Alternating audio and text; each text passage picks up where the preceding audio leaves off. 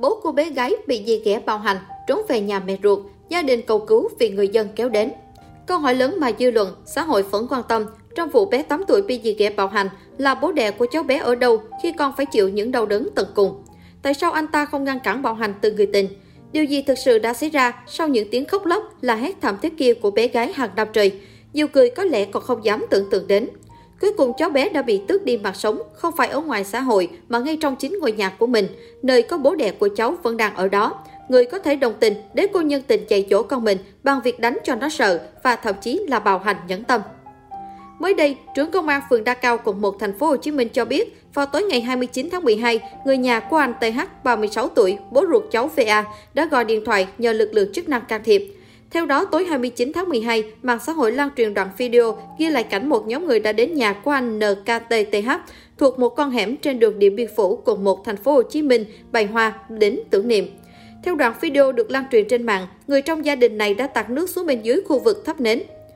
Sáng 30 tháng 12, những vật dụng như nến, nhang, di ảnh của cháu VA mà người dân để lại trước nhà TH đã được dọn dẹp. Khu vực này chủ yếu là cửa hàng kinh doanh, đóng cửa buổi tối nên hàng xóm không ai nắm được sự việc trên.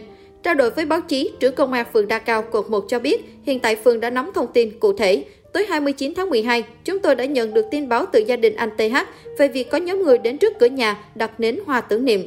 Theo tôi được biết, anh TH đã về nhà được vài ngày do anh ấy có hộ khẩu tại đây. Sau đó chúng tôi đã cử người xuống nhưng nhóm người đã bỏ về. Họ không có đe dọa, hăm he mà chỉ thể hiện sự tiếc thương rồi rời đi. Tuy nhiên theo quan điểm của tôi, ai làm sai thì sẽ bị pháp luật xử lý. Chúng tôi nghĩ thể hiện sự tưởng niệm bằng cách này là không nên. Thứ nhất, cơ quan công an đang điều tra để làm rõ sự việc theo đúng quy trình.